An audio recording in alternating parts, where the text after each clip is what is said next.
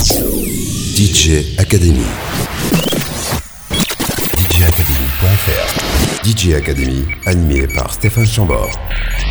Votre rendez-vous nouvelle tendance électronique.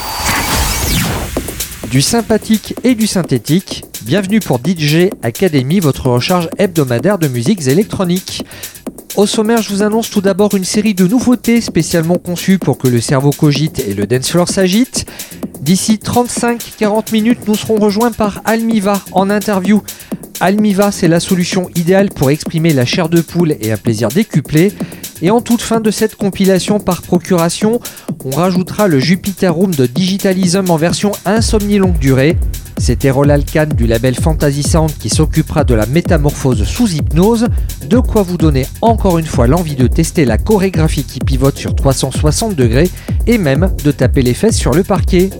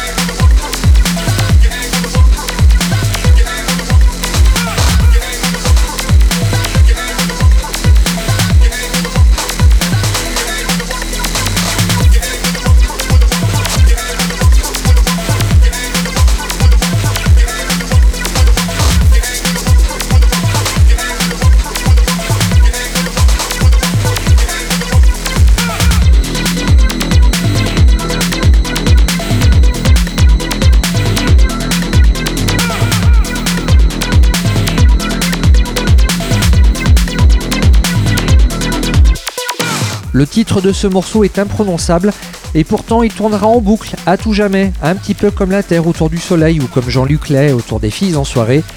Ce morceau, je vais vous l'épeler YHWTW, à ne pas tenter sur une grille de Scrabble puisque ce mot sera refusé.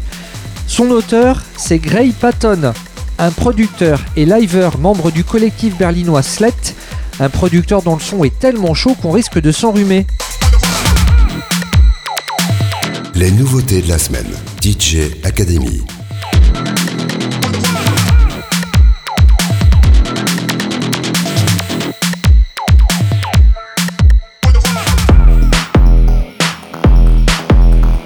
Et le prochain move de la soirée, c'est avec un producteur slovène qui nous fait là un vrai faux duo avec ses deux pseudos, Umek versus Zeta Reticula.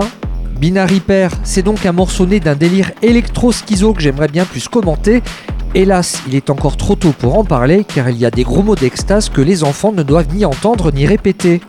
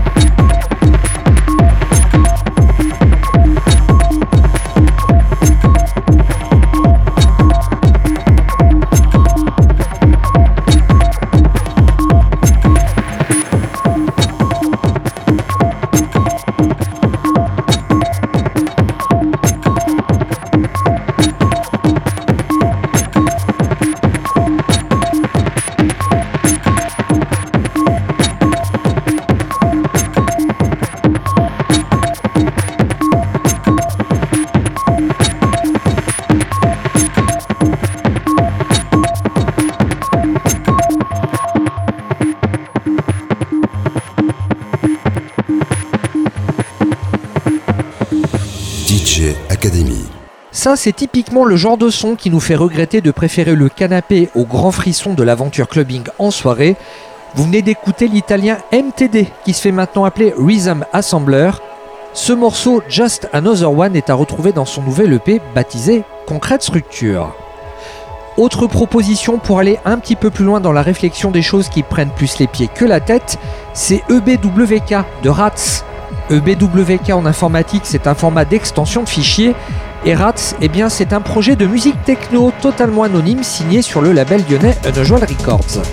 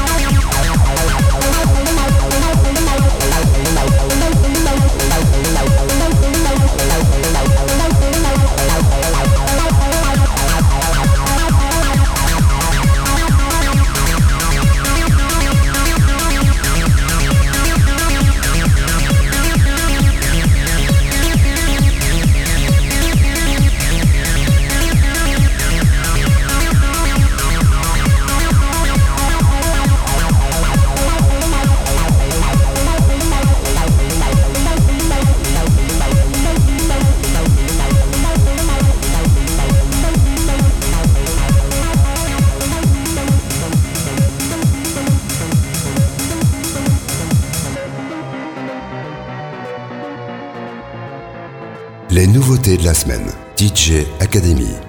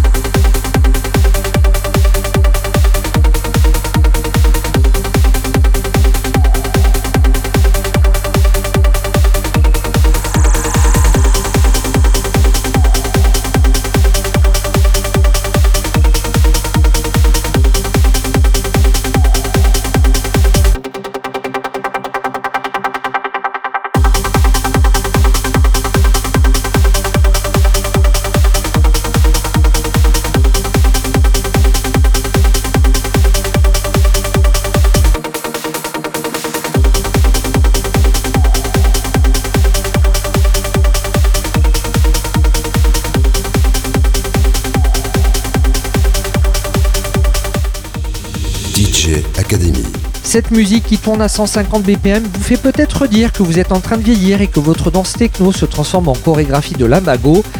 Vous venez d'écouter Dirty Arena par Amour Noir, un morceau en nouveauté dans DJ Academy.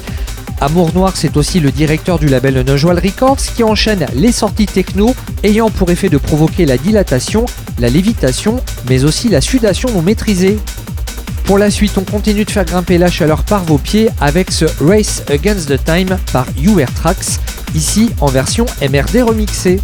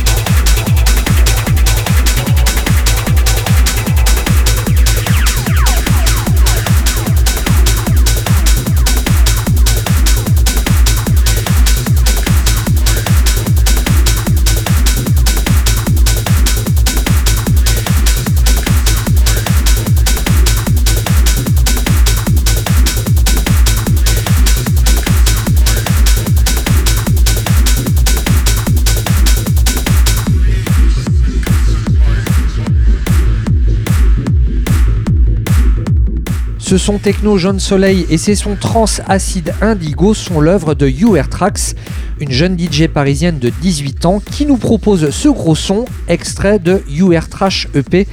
C'est disponible depuis peu dans les bacs. DJ Academy avec Stéphane Chambord. DJ Academy. L'interview. L'interview. À défaut de pouvoir l'accueillir dans nos studios, il est actuellement en liaison IP avec nous. C'est Grégory, aka Almiva. Bonsoir à toi. Bonsoir, bonsoir. Nous avons le plaisir de t'accueillir cette semaine pour évoquer notamment la sortie de To All My Friends, ton dernier EP, un disque enregistré en Suède. Quand on recherche un petit peu Almiva sur Internet et notamment sur Instagram, là on découvre que tu définis ton projet comme de la Dance Music for Dreamers. De base, si la dance music prône plutôt la fête, l'amour et l'hédonisme, c'est plutôt la mélancolie qui domine dans tes productions. Du coup, est-ce qu'Almiva est un rêveur mélancolique? Complètement, totalement. C'est un truc euh, qui poursuit à peu près tous les projets euh, dans lesquels je suis impliqué. C'est d'avoir toujours un petit côté mélancolique derrière. Alors, c'est sûrement un truc très profond que je n'arriverai pas à expliquer euh, car je ne suis pas chez une séance de psy, mais c'est un, c'est, on va dire, le fil conducteur de toute la musique que je fais, ouais. Et moi, j'aurais cru que c'était la pop le, fil conducteur de toutes tes productions depuis le départ. Ah, alors ça, ouais. En fait, c'est un peu. C'est, marrant. C'est un peu les deux qui se bataillent tout le temps. Et euh, j'essaye toujours de, les équilibrer comme je peux, mais euh, ça marche pas toujours, malheureusement. C'est ouais, c'est une grosse bataille en fait entre les deux. Si, tu penses que ça marche pas toujours, en tout cas ce qui sort sur disque est plutôt réussi, c'est à l'image de To All My Friends, c'est le titre générique de ton nouvel EP, morceau qu'on s'écoute dès maintenant, il s'appelle Almiva et il est notre musicien invité cette semaine dans DJ Academy. DJ Academy. L'interview.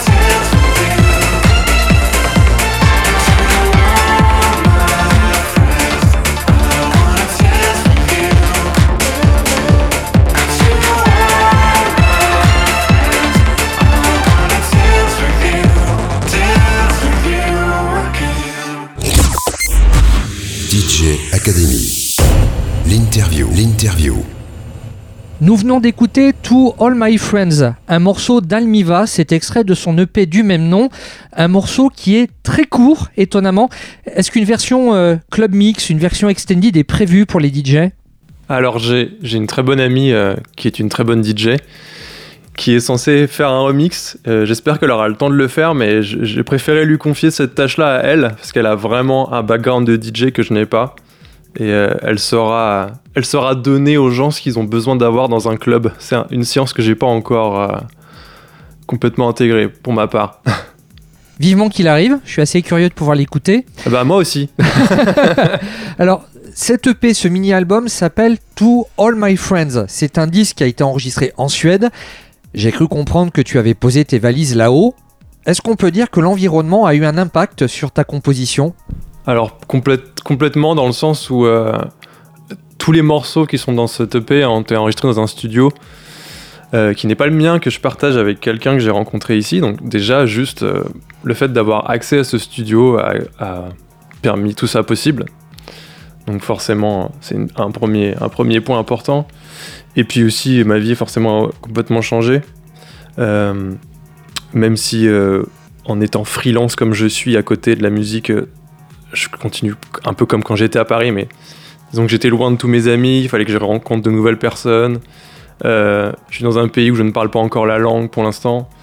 Donc tout ça donne un côté un peu euh, Lost in Translation qui est sympa parfois, euh, mais parfois aussi t'es un peu perdu dans ton, dans ton petit monde. Donc peut-être que le mix de tout ça a, a créé cette espèce d'univers fantasmé euh, mais en même temps de, de manque de relations sociales. On peut en parler un petit peu de ce, de ce producteur qui t'épaule aujourd'hui? Bien sûr. C'est pas quelqu'un de petit dans le milieu en plus. Ah non, non, mais c'est. alors, maintenant, j'ai un peu. Je suis un peu redescendu sur Terre, mais maintenant, c'est un ami, c'est un ami qui est devenu très proche. Mais euh, à la base, c'est quelqu'un que j'ai contacté parce que je rêvais de travailler avec lui. Donc, il s'appelle Christopher Berg.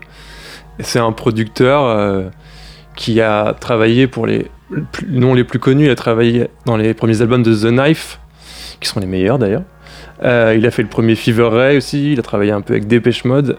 Et puis, euh, il était musicien aussi pour Robin.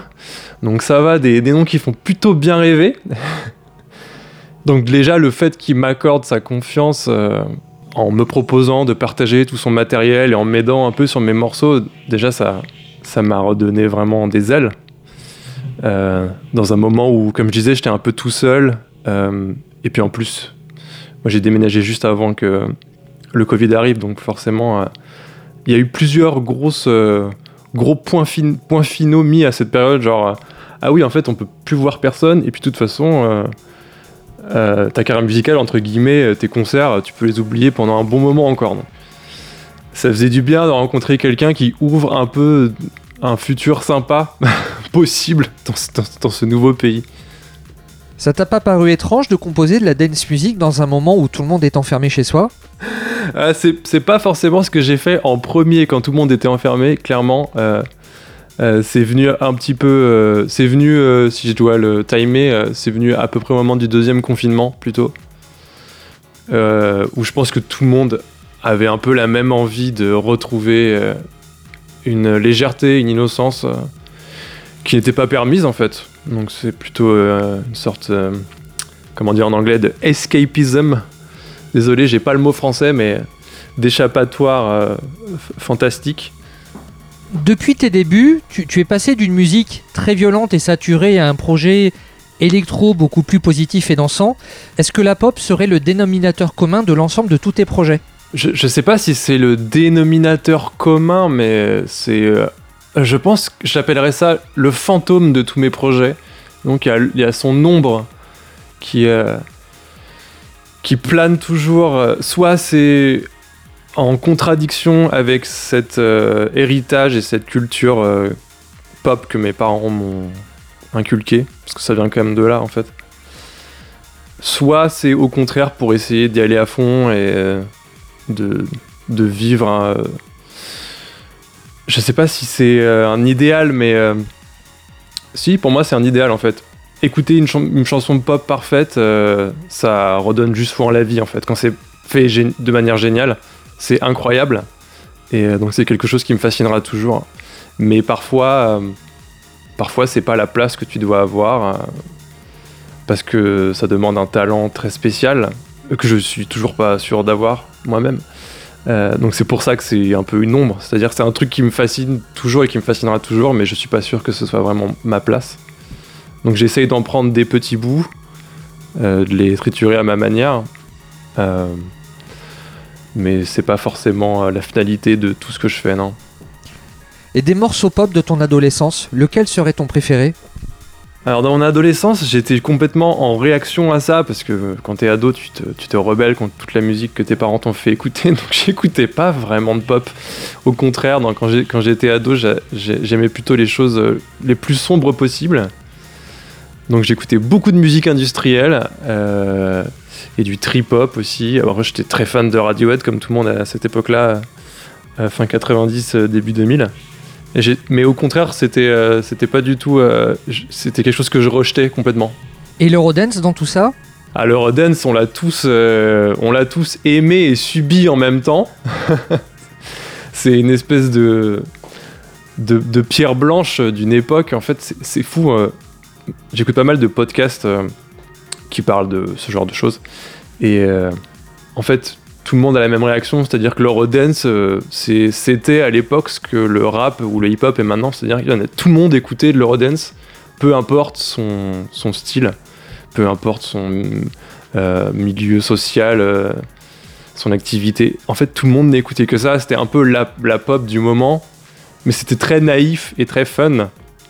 Et moi, j'aimais bien ce côté naïf et fun, c'est ce que j'ai essayé de reprendre de ces souvenirs-là. Ton ressenti tranche pas mal avec le ressenti d'autres musiciens qui renient leurs influences Eurodance car ils trouvent ça trop cheesy ou trop ringard.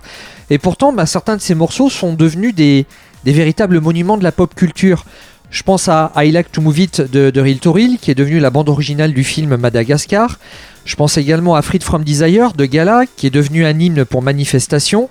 C'est à croire que ces morceaux d'Eurodance pourraient être requalifiés de morceaux pop tout court? Franchement, ouais, c'est ce que je dirais aussi. Puis c'est aussi une question de style qui se démode et qui reviennent à la mode, c'est toujours par cycle. Euh, là, c'est revenu un petit peu à la mode, c'est redevenu un peu cool, entre guillemets, de dire qu'on aime la dance depuis un an ou deux, parce qu'il y a beaucoup de, de, gros morceaux mainstream qui reprennent des samples de cette époque-là. Oui, Corona, The Rhythm of the Night. ouais, par exemple, euh, je, je, les ai plus tous en tête, mais celui-là, je crois que c'est le plus fat en ce moment. Alors qu'il y a 5-6 ans, c'était le truc le plus ringard de la Terre. Alors que finalement, euh, quand tout le monde a, bu quelques verres et, euh, ou que tu dans un karaoké, euh, enfin, c'est le meilleur moment de la soirée si quelqu'un chante un tube d'Eurodance. Enfin, tout le monde est ultra content et finalement, c'est ça qui compte. Si tout le monde est, si tout le monde est heureux, il n'y a pas de problème. c'est comme le but de toute musique. Mmh. Donc, What is Love, c'est ta chanson karaoké préférée, c'est ça? Elle, a été, elle a été testée en karaoké quelques fois, ouais. Cette cover de What is Love, on va se l'écouter d'ici quelques instants. Ça figurait dans un EP qui sortait en 2017 et qui s'appelait. Eh ben j'ai perdu le nom. Il s'appelait Unset. Oui, Unset. Alors, honnêtement, je ne sais pas si c'est un mot qui existe vraiment. à cette époque-là, j'aimais bien inventer des mots euh, euh, proto-anglais. Parce que je suis, fasciné par les, les autres nationalités qui se réapproprient l'anglais à leur façon. Je trouve ça très mignon, j'avais envie de faire pareil. Voilà, c'était la petite parenthèse linguistique. On en a tellement parlé de cette cover qu'on va se l'écouter dès maintenant. What is Love par Almiva. Ça sortait en 2017. DJ Academy.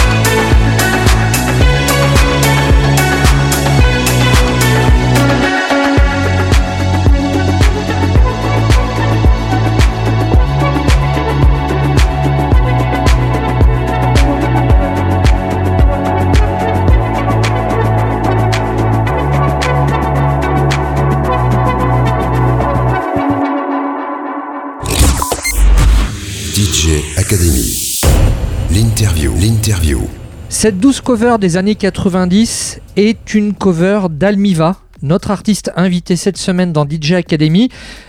What is Love, tu l'avais produit en, en 2017. Ce morceau aujourd'hui, qu'est-ce qu'il t'évoque dans ta vie? Pour moi, ça représente vraiment des moments de, joie collective, en fait, comme je te disais avant. Euh, C'est quelque chose qui met tout le monde d'accord, qui apporte de la joie à tout le monde, euh, quelque chose de très réconfortant, en fait. Et, euh, ce serait dommage de s'en priver euh, si ça existe et que ça fait du bien à tout le monde. Alors, ce morceau est une cover, c'est pas la seule qu'il y a dans ton répertoire, mais ce morceau est plutôt représentatif de l'influence années 90 qui peut euh, transpirer à travers ta musique. Est-ce qu'on peut dire que tu es nostalgique de cette période ou est-ce que tu penses que la musique était quand même beaucoup mieux dans cette décennie? Alors c'est marrant parce que c'est quelque chose qu'on me dit depuis pas mal d'années, que mon son est influencé années 90. Et honnêtement, ça fait très peu de temps que je le comprends, que j'ai le recul de comprendre ça parce que c'est pas du tout quelque chose de conscient chez moi. Euh, Peut-être que c'est parce que c'est à l'é- à l'époque où j'ai commencé à vraiment m'intéresser à la musique de manière sérieuse. Je pense que c'est tout simplement à, à cause de ça. Euh, je trouve pas que c'était meilleur avant, non. Euh, je trouve même qu'il y avait globalement des choses de moins bonne qualité, mais que on était moins submergé de choses, donc on n'avait pas le loisir entre guillemets de, s'en rendre compte que c'était pas génial, parce qu'on avait un bel écran de fumée devant nous. Donc non, pas du tout de nostalgie. Après, il y a des choses géniales euh, qui ont été permises à cette époque-là parce qu'il y avait beaucoup de moyens. Euh, notamment, il y a des gros artistes qui se permettaient de faire des choses très expérimentales parce qu'ils étaient déjà reconnus et qu'ils avaient beaucoup de budget. Euh, des gens comme euh, Björk euh, ou euh, l'album de Madonna Ray of Light par exemple, incroyable. Je pense pas que ça pourrait exister aujourd'hui, mais ça veut pas dire qu'aujourd'hui il y a pas des gens même encore plus créatifs et encore plus débrouillards qui sortent des choses encore plus belles. Toi maintenant qui vis en Suède, un groupe comme Ace of Base, ça, ça, il y a un revival Ace of Base là-bas par chez toi ou pas? Alors ici pas du tout. Non, euh... C'est le, revi- c'est le revival là-bas. ouais, Abba, c'est- c'est c'est bizarre ici. Euh, c'est vraiment inattaquable et en même temps, pour la plupart des gens, c'est. Je, je sais pas vraiment comment décrire ça. c'est un petit peu comme Johnny en France, non? Ouais, c'est inattaquable et en même temps très ennuyeux et très convenu. Donc en fait, pas beaucoup de gens en parlent. Et Softbase, je pense que c'est pareil. C'est un truc qui a été tellement matraqué chez eux, encore plus que chez nous. Euh, Enfin, j'en sais rien, je dis ça, c'est mon ressenti. hein. Allez, on va, on va reparler de ta musique. En, en près de 10 ans d'activité, on a pu te voir évoluer au sein de différentes formations. Time to Burn, Kid North, Cher. En solo, tu te produis, euh, tu te produis également sous l'alias de Cable, ou Cabel, je sais pas comment le dire. Moi, je dirais plutôt Kabel parce que ça vient d'un mot suédois qui se dit Korbel. Euh, mais on peut le dire comme on veut. Avec tout ce parcours, là, j'aurais euh, envie de dresser un parallèle entre, euh, bah, entre toi et, et Damon Albarn. Lui, à chaque contribution sur disque, bah, le rendu est cohérent, peu importe euh, sous quel nom il sort son projet. Est-ce que, tout comme lui, ta force, c'est de savoir collaborer avec les bonnes personnes et les bons musiciens? Alors déjà, je suis ultra flatté parce que j'adore Damon Albarn, je trouve que c'est un, génie tout simplement, donc ça me fait super plaisir. Mais pour répondre à ta question de manière un peu sérieuse, je, je- pense que c'est surtout lié oui, aux rencontres que je fais et aux, choses qu'on me propose. En fait, c'est marrant. J'ai commencé à faire de la musique tout seul parce que j'avais trop peur d'aller vers les gens, euh, de faire des vrais groupes. Et en fait, le fait de sortir cette musique faite tout seul chez moi m'a amené des gens qui, eux, avaient envie de participer à, à ce que je faisais. Et ça, ça se fait depuis ce temps-là assez euh, naturellement, en fait. Si j'ai autant de groupes, c'est euh, c'est que j'ai beaucoup d'amis talentueux qui me proposent de faire des choses qui m'excitent et du coup, euh, je, je- je dis rarement non, tout simplement. Et Andrew Waterall, c'est un musicien avec qui tu aurais aimé travailler? Ça c'est sûr. Je sais pas s'il aurait aimé euh, ce que je fais comme musique. J'aime à penser qu'il aurait aimé le, ma façon de penser. Parce que je m'inspire pas mal de lui. Enfin, en tout cas, pour ces derniers titres, je me suis pas mal inspiré de lui dans le côté. euh, je n'essaye plus d'écouter tout ce qu'on me recommande. euh, et de, ne plus faire plaisir à tout le monde ou de rentrer dans telle case, machin. Je fais juste. euh, c'est un peu égoïste, hein, mais j'essaie de me faire déjà d'abord plaisir à moi parce que c'est censé répondre à un instinct. Et en fait, faire confiance à son instinct, c'est aussi faire confiance à son. Sa vulnérabilité, pas, forcément sa vulnérabilité, mais euh, pardon, je trouve pas le mot. Son sincérité. Ah, sa sincérité, voilà, exactement. Et pour moi, la, sincérité, c'est la chose la plus importante maintenant. Je pense que c'est quelque chose que j'aurais aimé explorer avec quelqu'un comme lui. Sur la platine est déjà calé cet hommage musical à ce producteur britannique. Il s'appelle Almiva, le morceau s'appelle Ever Out Waterhole et cet extrait de son EP To All My Friends, il est déjà disponible sur les plateformes. DJ Academy. L'interview.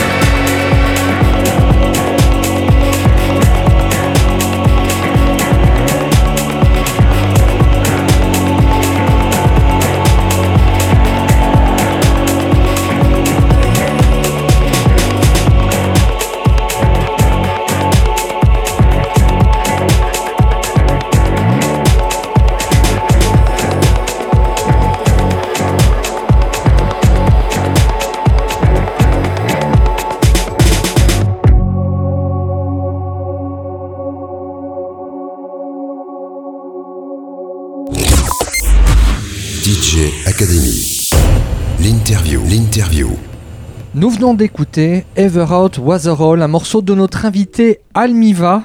Nous l'accueillons à l'occasion de la sortie de son EP To All My Friends, qui pour la première fois sort sur le label Bassiami Disc. Grégory, jusque-là, tes productions sortaient sur le label Infine. Je vais peut-être mettre les pieds dans le plat, mais qu'est-ce qui s'est passé? Il y a divorce avec le label? Oui, on peut en parler librement, il n'y a pas de souci. Oui, ils ne souhaitaient pas sortir cette EP-là. Et euh, moi, j'avais pas du tout envie de faire de concessions sur ces morceaux, j'en étais vraiment sûr.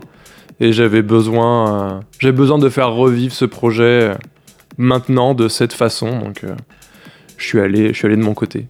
Je vais changer de sujet, on va parler un petit peu de la scène. J'ai pu voir quelques photos où tu utilises un archer sur les cordes d'une guitare électrique. Comment t'es venu l'idée de détourner cet accessoire? Alors je suis clairement pas le premier à l'avoir fait et je me suis tout simplement inspiré de Sigur Ross que j'avais vu euh, il y a très longtemps en première partie de Radiohead euh, sur leur tournée Key Day. Donc forcément ça m'avait laissé une grosse impression. Et quelques années après, je m'étais acheté un archer et j'avais commencé à essayer de, de faire comme Yonsei. Mais je tiens à dire que c'est très très très très dur. Ça a l'air, ça a l'air facile, mais c'est pas facile de sortir des sons agréables. J'avais pas la référence. Et je me suis dit que finalement, cette photo, elle, était assez représentative de l'idée qu'on peut se faire de ton travail, à savoir inattendu, voire euh, à contre-emploi. Côté contre-emploi, on va rester dans les anecdotes. Dans les années 80, il y avait le producteur euh, Patrick Cowley qui, était devenu euh, compositeur de musique pour films porno. Et je crois que ça a été ton cas aussi. J'ai vu ça sur le site de Mono. Donc c'est un film porno autour du personnage de Sarkozy. Alors ouais, l'histoire est quand même moins cool qu'avec Patrick Collet, parce que lui il l'a voulu, hein, et puis il faisait des choses euh, vraiment dans ce sens. Moi c'est un truc complètement improbable, c'est que un de mes premiers groupes euh, avait sorti un album euh, en téléchargement libre. Et il y avait une. J'avais pas fait gaffe à l'époque, il y avait une licence, une licence qui s'appelle Creative Commons. Donc ça permet à n'importe qui d'utiliser ton morceau ou ton album dans, dans, leur vidéo. Et un jour, quelqu'un dont je tairai le nom m'a envoyé un petit message et m'a dit mais, tu sais que ta chanson de tel album là elle est dans un film de cul? Je fais pardon. et donc la, la personne m'envoie, je sais plus si c'est elle ou un ami qui, moi j'ai pas osé télécharger le truc, mais donc j'ai téléchargé le truc et j'ai pu vérifier que ouais, c'était effectivement dans l'intro d'un film qui s'appelle Baiser plus pour gagner plus. Donc euh, full, full époque, euh, full époque Sarkozy, vraiment rien à foutre. Et c'est improbable. Donc déjà le truc est horrible, euh, juste pour ça, mais la chanson qu'ils ont mise dedans. Enfin, c'est un espèce de morceau de post-rock ultra vénère qui commence avec des Larsen. Enfin, ça n'a rien à faire là. Et j'ai trouvé ça tellement drôle que j'avais envie d'en parler. Euh, je, trouve ça, je trouve ça incroyable que ça existe. en parallèle de ton activité de musicien, tu es également compositeur de musique de pub. Donc les, les univers, ça touche aussi bien le luxe que des, que des produits du quotidien. Là, on peut aussi parler des fameuses toilettes japonaises. Quel est ton secret pour avoir percé dans cet univers-là qui est très particulier? Alors, Je peux pas dire que j'ai vraiment percé. J'ai eu pas, mal d'opportunités de faire quelques pubs, mais honnêtement, c'est pas pas la chose la plus courante que je fais, juste pour euh, rester humble. Euh, après, je, pense que les gens font appel à moi parce qu'ils entendent que je suis plutôt bon producteur et que je suis capable de faire plusieurs styles différents. Je pense que c'est ça qui les intéresse le plus généralement. Euh, ce qu'on te demande pour faire des musiques, euh, enfin de la musique de pub ou de la musique à l'image, c'est souvent de euh, pas copier, mais t'inspirer très très fortement d'une référence qu'ils ne pourront jamais se payer. Donc on te demande, est-ce que tu peux me refaire, tu sais la chanson de Pharrell Williams qui a marché là, mais mais mais mais pour 500 balles s'il te plaît? et du coup, il m'appelle moi pour faire ça. Euh, et, ça va, je suis plutôt pas mauvais pour faire ça apparemment. Et, tu préfères copier Felstein ou Pharrell Williams finalement? Alors c'est marrant parce que j'ai fait les deux justement. C'est pour ça que je te pose la question. Alors je me suis beaucoup plus amusé à copier Felstein. C'était pour moi c'était plus simple. C'était quand même plus proche de ce que je fais d'habitude. C'était assez fun. Et dans l'univers de la pub, est-ce qu'il y a une musique en particulier qui t'a marqué? Je t'avoue que je ne regarde jamais de pub. En fait, les seules pubs que je regarde, c'est les pubs que je subis sur YouTube, comme tout le monde. Et euh, je n'entends que des, que, des, que des copies de Black Keys ou de Flume. Donc euh, en fait, pour l'instant, c'est pas génial ce que j'entends. Comme tu évoquais YouTube à l'instant, on peut retrouver tes derniers vidéoclips dans celui de To All My Friends. Dans le clip, tu te mets en scène, ce qui nous permet d'identifier les principaux éléments qui composent le morceau. Donc on te voit jouer de la guitare basse, du synthé, du piano, faire les claps. On voit également ton écran d'ordinateur, donc la partie euh, MAO. Est-ce que c'est ainsi que tu conçois tes productions depuis 2011 ou est-ce que le matériel a évolué avec le temps? Euh, il a beaucoup évolué depuis le début. euh. On va dire que depuis 5-6 ans, c'est à peu près tout ce que j'utilise. Mais euh, j'ai mis beaucoup de temps à trouver euh, mon langage dans des machines. Il a fallu en essayer beaucoup, beaucoup, beaucoup. Et euh, forcément, essayer des choses que je ne pouvais pas moi-même me payer. Donc, aller dans différents studios, faire différents enregistrements avec différentes personnes. C'est une sorte de, voyage. de voyage matériel. Et puis un jour, tu trouves un son qui te touche énormément. Et là, tu, tu- tu comprends que voilà, tu as trouvé une de tes machines.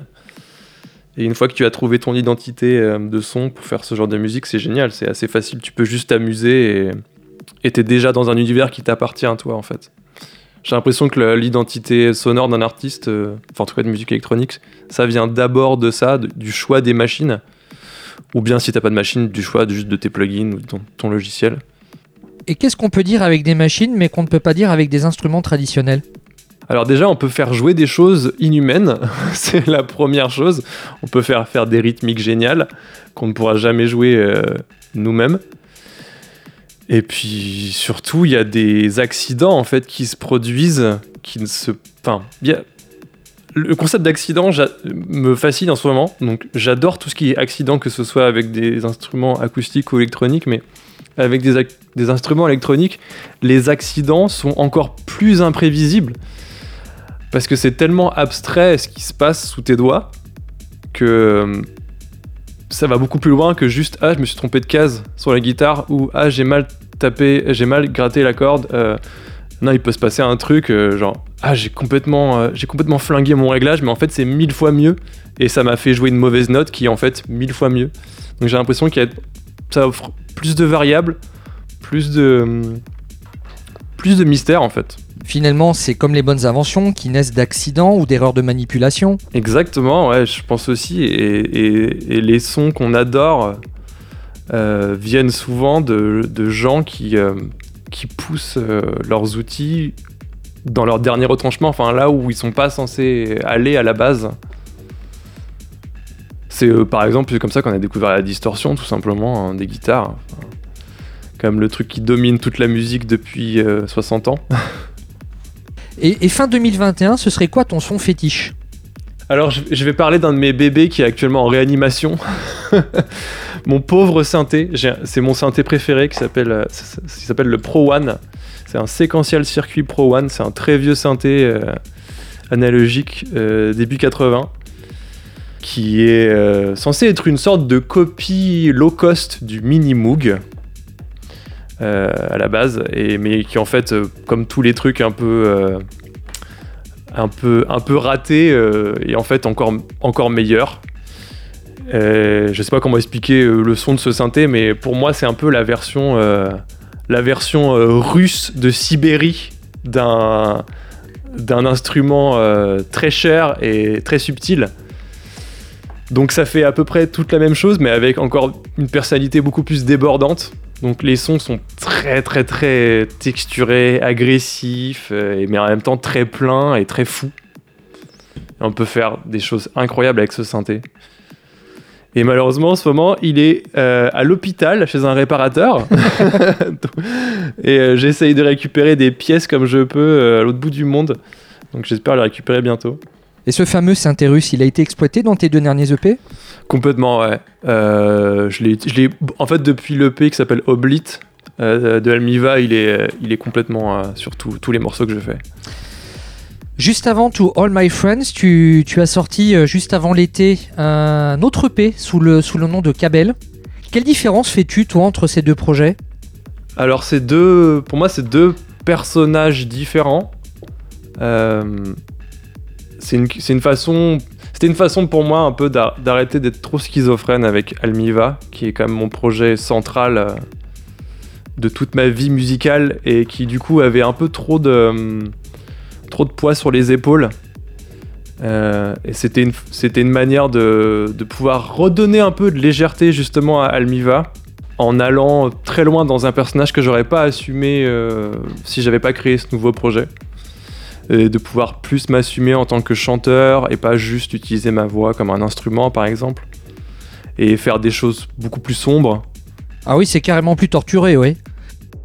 Ah ouais, non mais c'est deux univers que j'adore et que et que j'ai essayé d'équilibrer pendant longtemps dans un seul et même projet et en fait à force d'équilibrer les choses, on arrive à une espèce de moyenne euh, chiante et tiède. et j'avais envie de pouvoir pousser les boutons à fond de chaque côté en fait. Donc c'est pour ça que j'ai j'ai scindé les deux.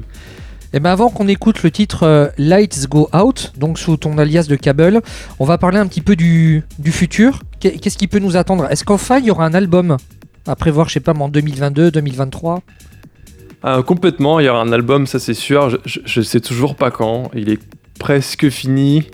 Euh, c'est un peu dur pour moi de le lâcher encore parce que ça fait tellement d'années que je travaille dessus, donc je suis encore très euh, émotionnellement lié à ces morceaux. J'ai envie qu'ils sortent de la meilleure, manière possible. C'était aussi pour ça que j'ai fait cette EP là, c'était pour pouvoir faire quelque chose de plus simple, léger, avant de retourner à des choses euh, plus, je pense tu verras, plus émotionnelles.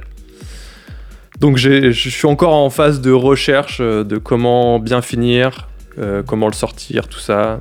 Mais avant, avant cet album-là, euh, je suis en train de faire un EP collaboratif avec le groupe Toucan de Toulouse, qui sont des amis de longue date, avec qui j'avais déjà fait euh, quelque chose. J'avais euh, j'avais fait un remix, j'avais mixé leur album. Et c'est un groupe qui a démarré à peu près au même moment que mon projet Almiva, avec une esthétique assez similaire. Et euh, donc c'était complètement logique qu'on se retrouve là-dessus. Et donc on est en train de finir ça euh, et on essaye de se tourner, de, pardon, de se booker une petite tournée commune aussi au printemps prochain. Donc il y aura cette EP et quelques concerts euh, euh, printemps prochain normalement. Eh bien, croisons les doigts pour que tout se déroule exactement comme tu le désires. Ayant fait le tour de mes questions, eh bien, quittons-nous avec ce morceau Lights Go Out, un morceau produit sous l'alias de Cabel. C'est extrait de Hands of Norm, c'est une autoproduction, c'est exclusivement disponible en digital. Grégory, merci pour le temps que tu nous as accordé. Merci beaucoup à toi et merci, merci, merci de relier toujours euh, ce que je fais. Oui, puis on, on espère te voir tourner en France surtout, Ah, moi aussi. et en Belgique. Ah, alors en Belgique encore plus parce que c'est encore plus la fête. Bonne soirée à toi, encore merci pour tout. Merci, bonne Bientôt, soirée à toi aussi. DJ Academy. L'interview.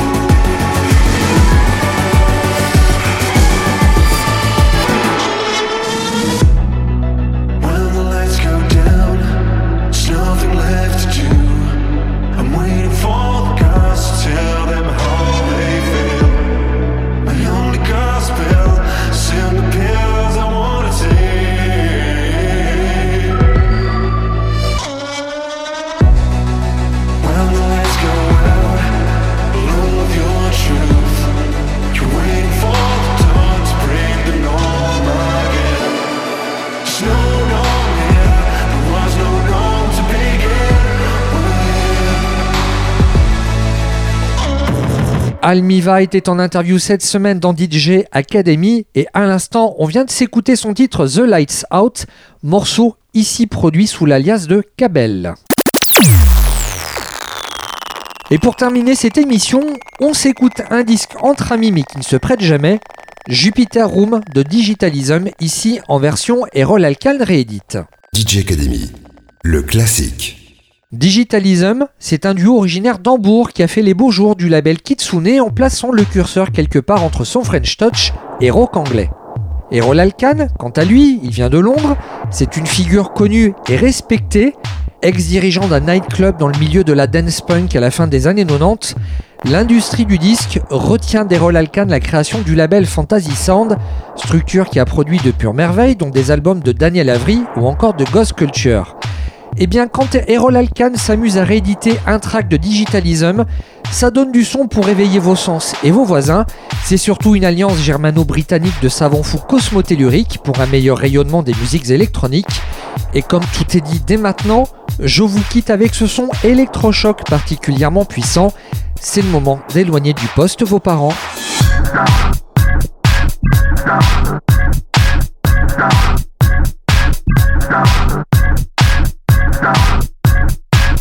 Stop. Stop. Stop.